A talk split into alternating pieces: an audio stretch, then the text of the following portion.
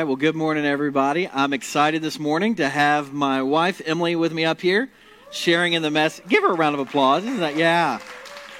You deserve it. You deserve it. We're excited to start off a new sermon series called It's Complicated, where we're going to be looking at relationships of all different types because all different types of relationships can be complicated. And one example that comes to my mind is a boss I used to have. We had a bit of a complicated relationship. This boss was a great mentor, taught me a lot of great things, but when the boss would walk down the hallway, fear would always rise up in me because I didn't know if I was going to get yelled at when the boss walked to my office. I didn't know if they were going to say, hey, everything you've been working on the last 48 hours is trash, we're moving in a new direction. Or I didn't know if they were going to say, hey, here's a Starbucks and we're giving you a raise, right? I didn't know emotionally what was going to happen because it was a bit of a complicated relationship. For me, one that I think of is this classmate I had in grad school. It was a friend of mine who would sit next to me in lectures, like, you know, something I'm going to be tested on, just loudly eating from a full box of Cap'n Crunch. Mm. Nice. And we were friends, but this annoyed me, right? Anyone have complicated relationships in this room? I bet we could go around. Not many of you. Hear stories. Not many of about classmates, coworkers, extended family members with habits that just get on your nerves. Yeah, and in my work as a pastor and Emily's work as a counselor, we know that sometimes it's small things like Cap'n Crunch and people smacking their lips and habits and annoyances that lead to complications in relationships. But sometimes it's bigger things.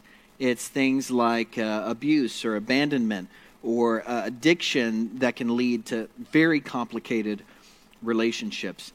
And the truth is that relationships can move from healthy to unhealthy and complicated in one interaction.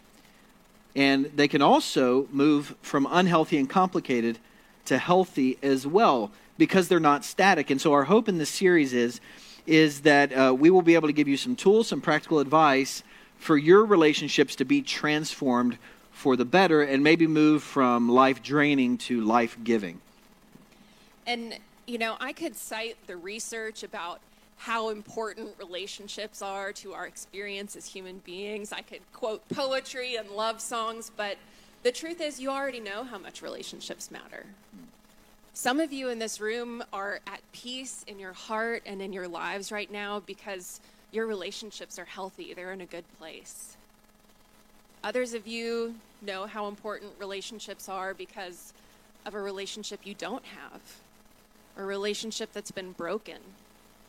Others of you know how important relationships are because you've been hurt, and you can feel how much it affects your sense of peace. Yeah.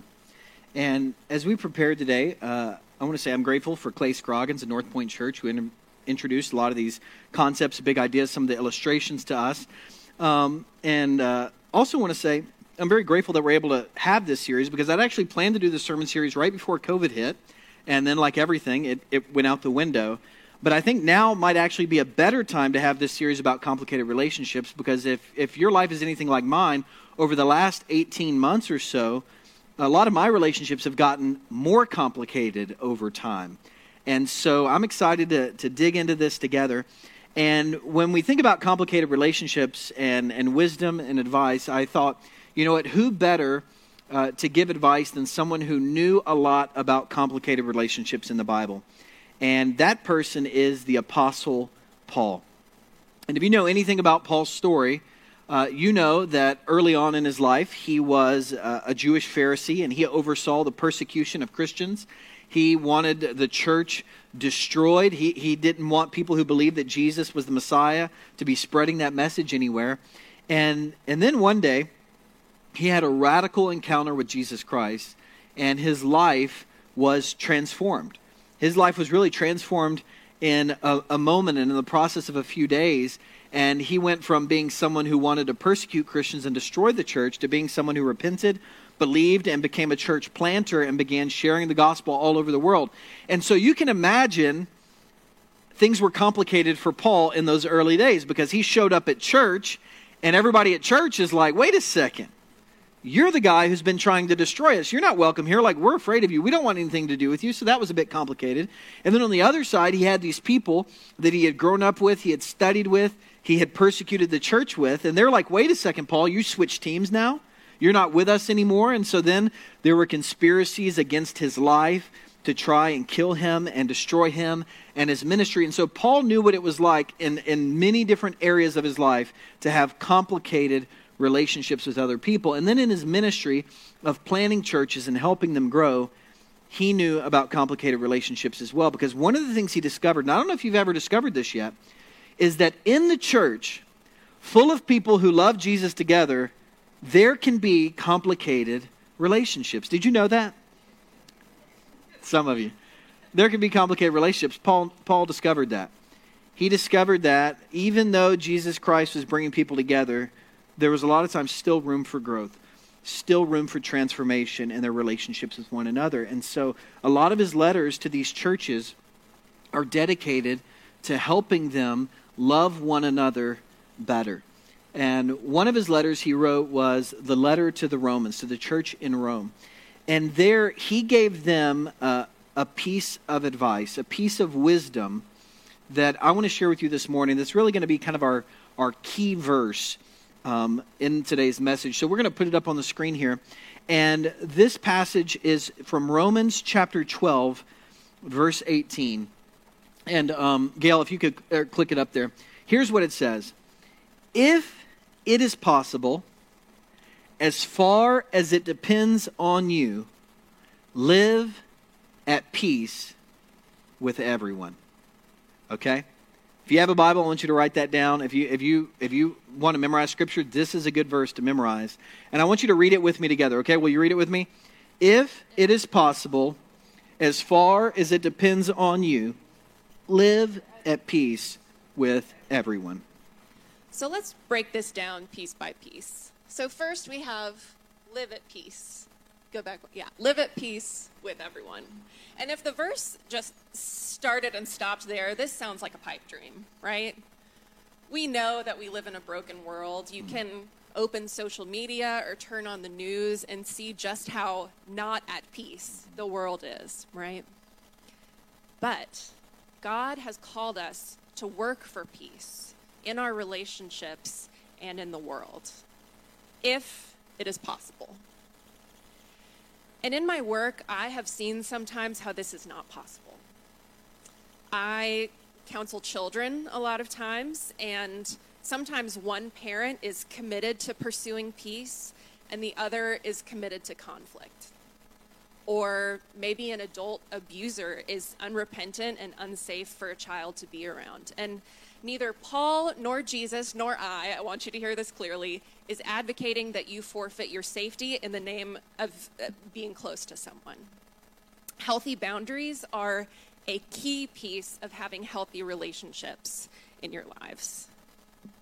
However, the pursuit of peace is a worthwhile goal, and it's something that God calls us to.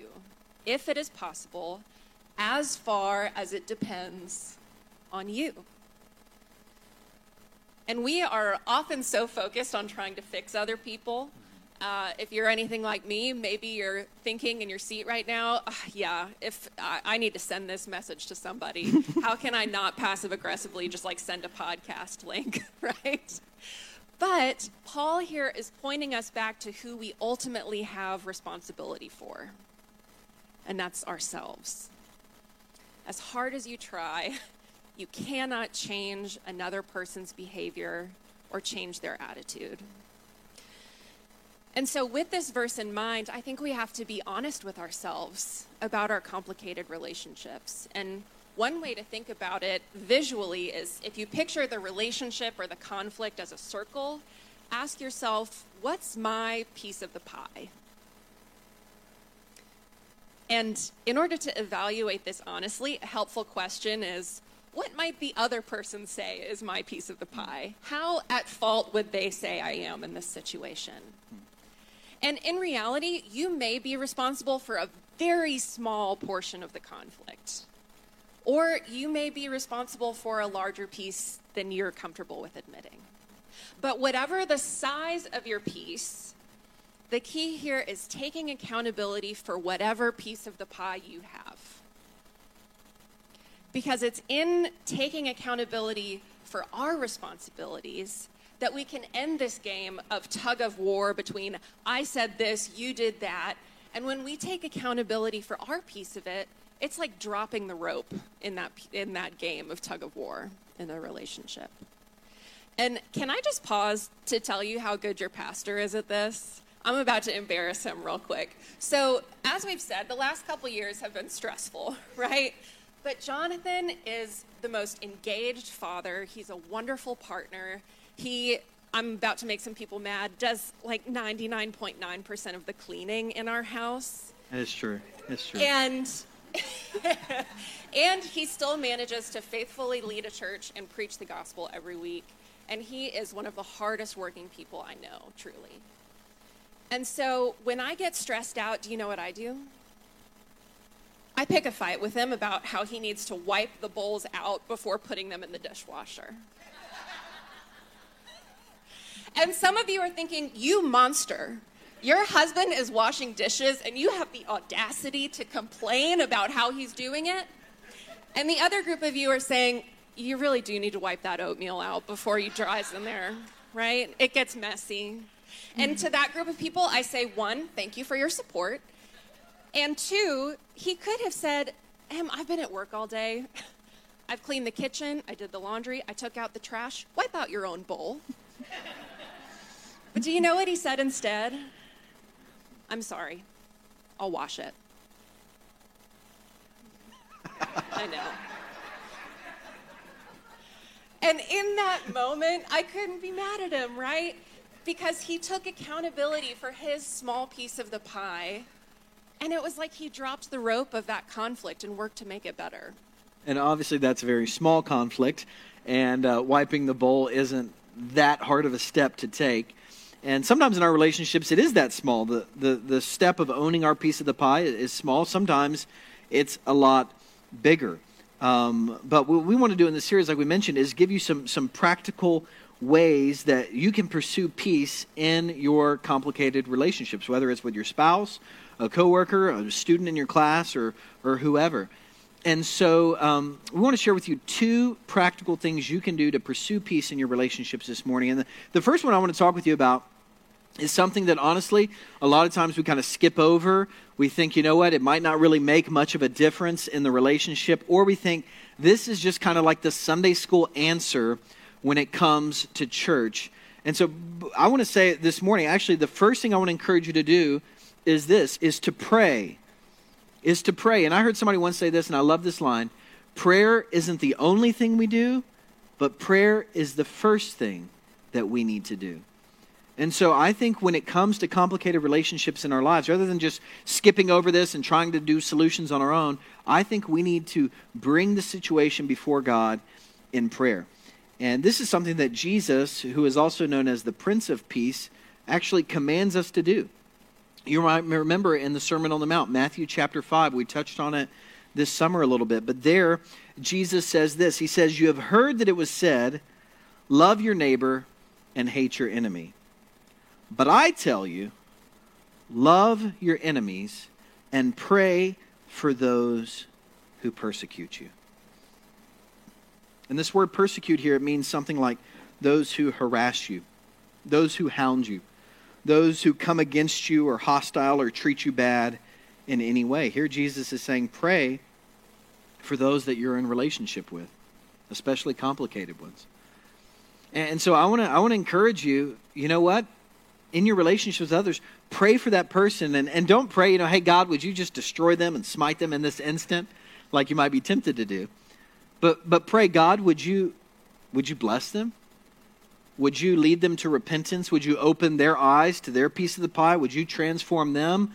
Would you give them peace? Would you give them your grace? Would you help them know your love better? So pray for that person, but then also pray for the relationship. Scripture tells us with God, all things are possible. And so say, God, would your spirit that empowers reconciliation transform this relationship? And then I would say also pray for yourself. Pray for yourself. Pray that God would give you peace and you perspective. And here's what I've learned after a while of praying about different complicated situations. Usually my prayers have been like, God, would you just instantly change this other person? So that way when we interact again, everything's better. I don't like conflict, much like any of you, right? I'm like, God, would you just change them instantly? But instead, the way God usually answers my prayers is rather than changing that person instantly, God changes me. God first changes me. And as I begin praying about these situations like Jesus calls us to do, I begin to get peace. I begin to get a little more perspective. And sometimes I'll just say, Holy Spirit, would you help me know the next thing I need to do? And the Spirit will guide me. And I believe the Spirit will guide you in these relationships. And so what I want you to do this morning, because I believe the Holy Spirit is active and working in our midst, I want you to think and maybe even pray, God, who is this message for in my life? Who is my complicated relationship? I want you to think about one complicated relationship right now that you have. And I want you this week to commit to praying for that relationship. Praying for that person and praying for yourself. You might have 10, but I want you to just think about one right now that you could apply Paul and Jesus' words to. And with that person in mind, I want to share the second thing that we can do to pursue peace in our relationships. And this isn't something that even requires participation from the other person. It just requires some internal work for you. And that is to empathize with the person. And empathy, broadly speaking, means to understand another person's perspective. And there's a psychologist named Jamil Zaki who studies and teaches about empathy at Stanford University. And he breaks empathy down into three categories. And the first is what he calls cognitive empathy, which is trying to figure out why the person is feeling what they're feeling or why they've done what they've done. And this is hard, especially if you're mad for a good reason. And maybe in your mind, the things that this other person has done don't make any sense. It's totally illogical. But is it possible that their behavior has a logical explanation to them? In psychology, there's this principle that all behavior is goal-directed. In other words, that everything we do for a reason. It might not be a good reason. It might not be a moral reason. We might not even know what the reason is, but there is a reason. And so Zaki says that true empathy is understanding that someone else's world is just as real as yours. Don't you love it when secular research discovers the truth of God's word? Paul says this, do not claim to be wiser than you are. In other words, a key component of empathy is understanding and accepting that we don't know everything. You know, what was childhood like for your enemy? Did they have people in their life who modeled empathy and kindness for them? Have they known what healthy relationships look like? Were they just cut off in traffic or their wife given a difficult diagnosis? We don't know. And so what if we were able to assume the best in others and give them the benefit of the doubt? What if we were more curious and less judgmental? That's cognitive empathy. And the second kind of empathy is emotional empathy. And this is literally feeling with someone. And this is what Paul tells us to do in verse 15. Rejoice with those who rejoice and weep with those who are weeping. And this is, once we sort of understand that there is a reason for people doing what they do or feeling what they feel, even if we don't know what the reason is, that empathy can move from our head to our heart.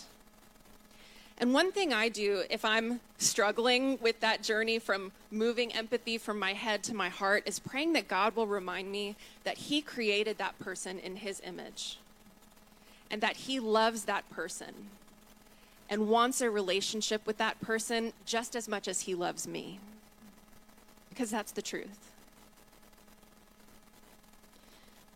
And so when we begin to see people as people, people with their own stories, people divinely created in the image of God, people with their own gifts and strengths and their own limitations. We can stop seeing people as problems or obstacles, and we can begin to feel with them and weep for the things that make them weep. My first job out of college was working at a crisis shelter for homeless youth. And as excited as I was to get in there and serve and minister to these folks, I confess to you this morning that when I saw homeless youth on the street, I made some judgments about them. I assumed I knew maybe that they had criminal records, that they had an addiction history, or at the very least, that they would try to take advantage of me if I went out of my way to try to help them.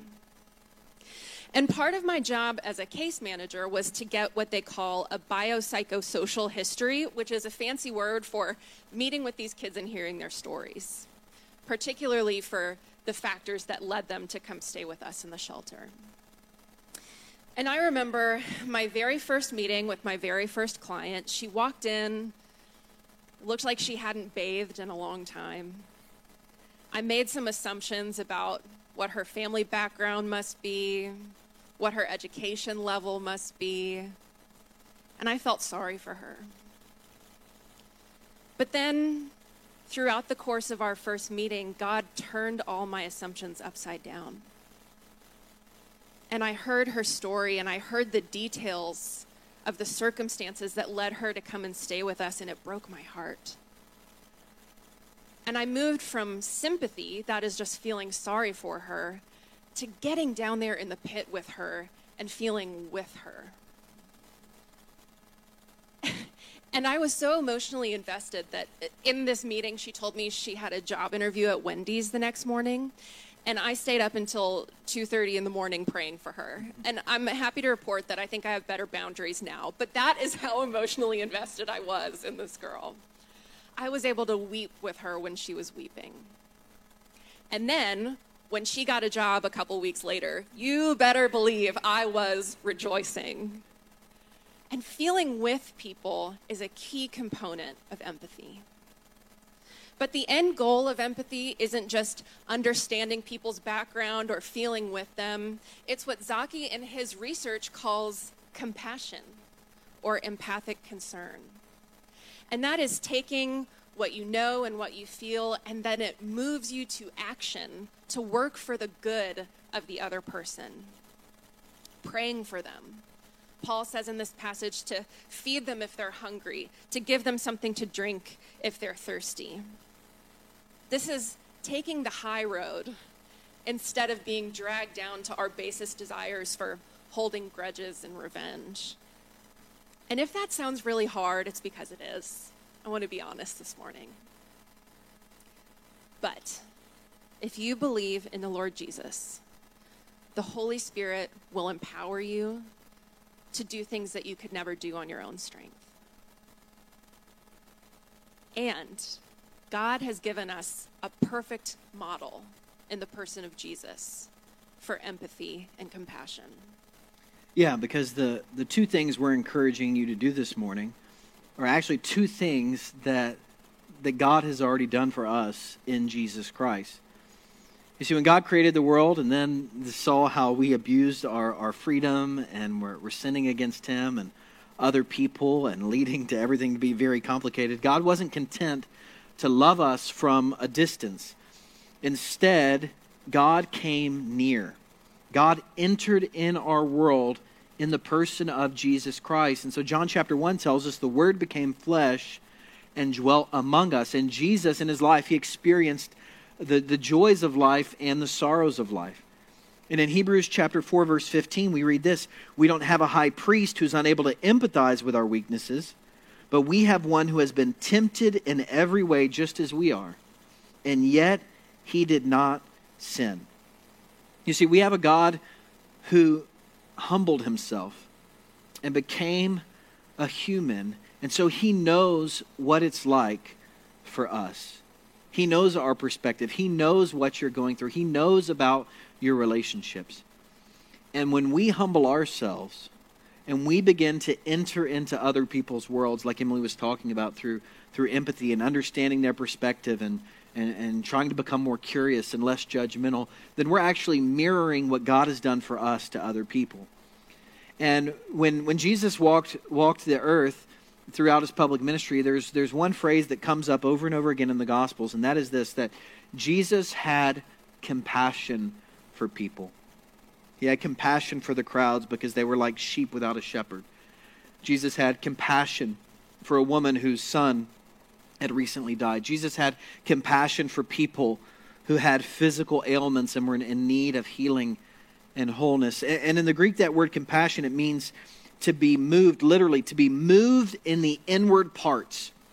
To be moved in the inward parts. And so Jesus felt for people, he felt with people, and Jesus' compassion led him to action, to healing people, to weeping with people, to grieving with people, and helping meet their deepest needs physically and spiritually. And then when Jesus did the greatest act of compassion for each and every one of us, and everyone we're in a complicated relationship with, when Jesus laid down his very life on the cross, he prayed.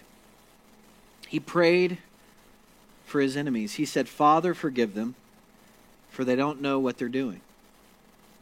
And that prayer was a prayer for the Roman soldiers who were standing right in front of him, and they didn't really know that they were killing the Savior of the world in that moment, the Messiah.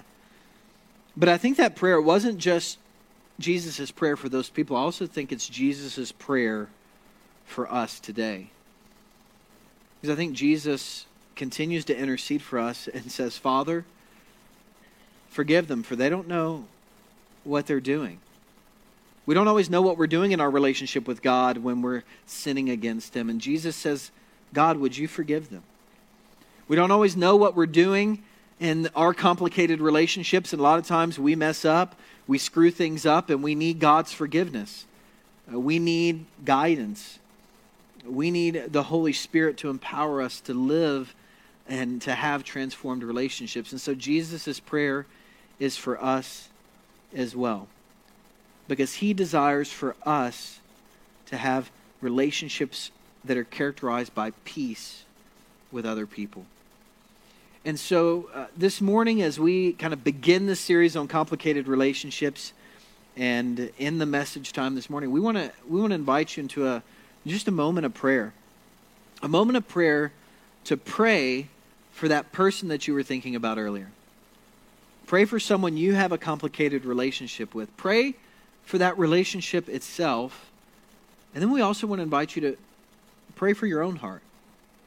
Pray for God to transform you. Pray for perspective so that you can understand your piece of the pie and how you've contributed to the challenges and how you can make a difference. Because peace is not only possible, peace is God's desired future for our life and for our relationships.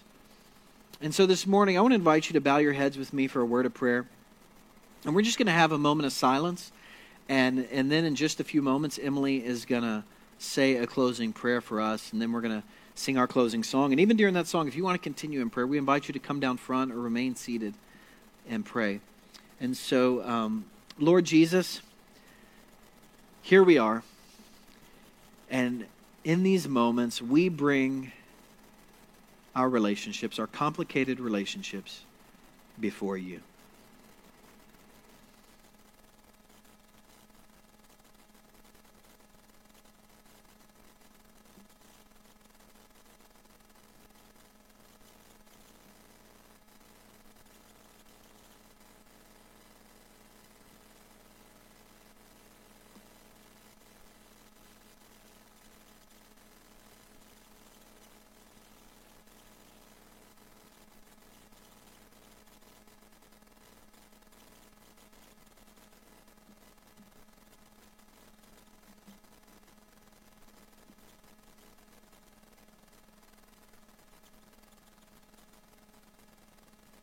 God, we confess that we do not love perfectly,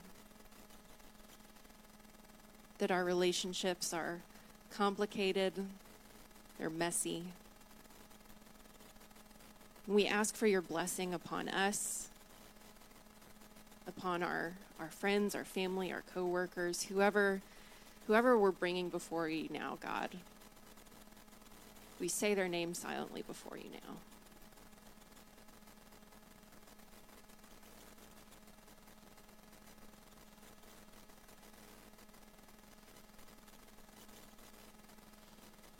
God, we thank you for loving us. Thank you for your grace towards us. We sometimes hear these messages or feel a prompting from your Spirit, God, and feel empowered to do the work of peacemaking in our lives and in this world, and then we run into complications. And we know that in this world we will have trouble, God, but we take heart, for you have overcome the world. And so when we encounter complications, when we encounter difficult people, God, would you give us grace to try again? God, you are the well that never runs dry. Help us to continually come to you, and would you renew us with your grace and your Holy Spirit's power to help us to have peace in our hearts, in our relationships, and to be peacemakers in the world. In your name we pray. Amen.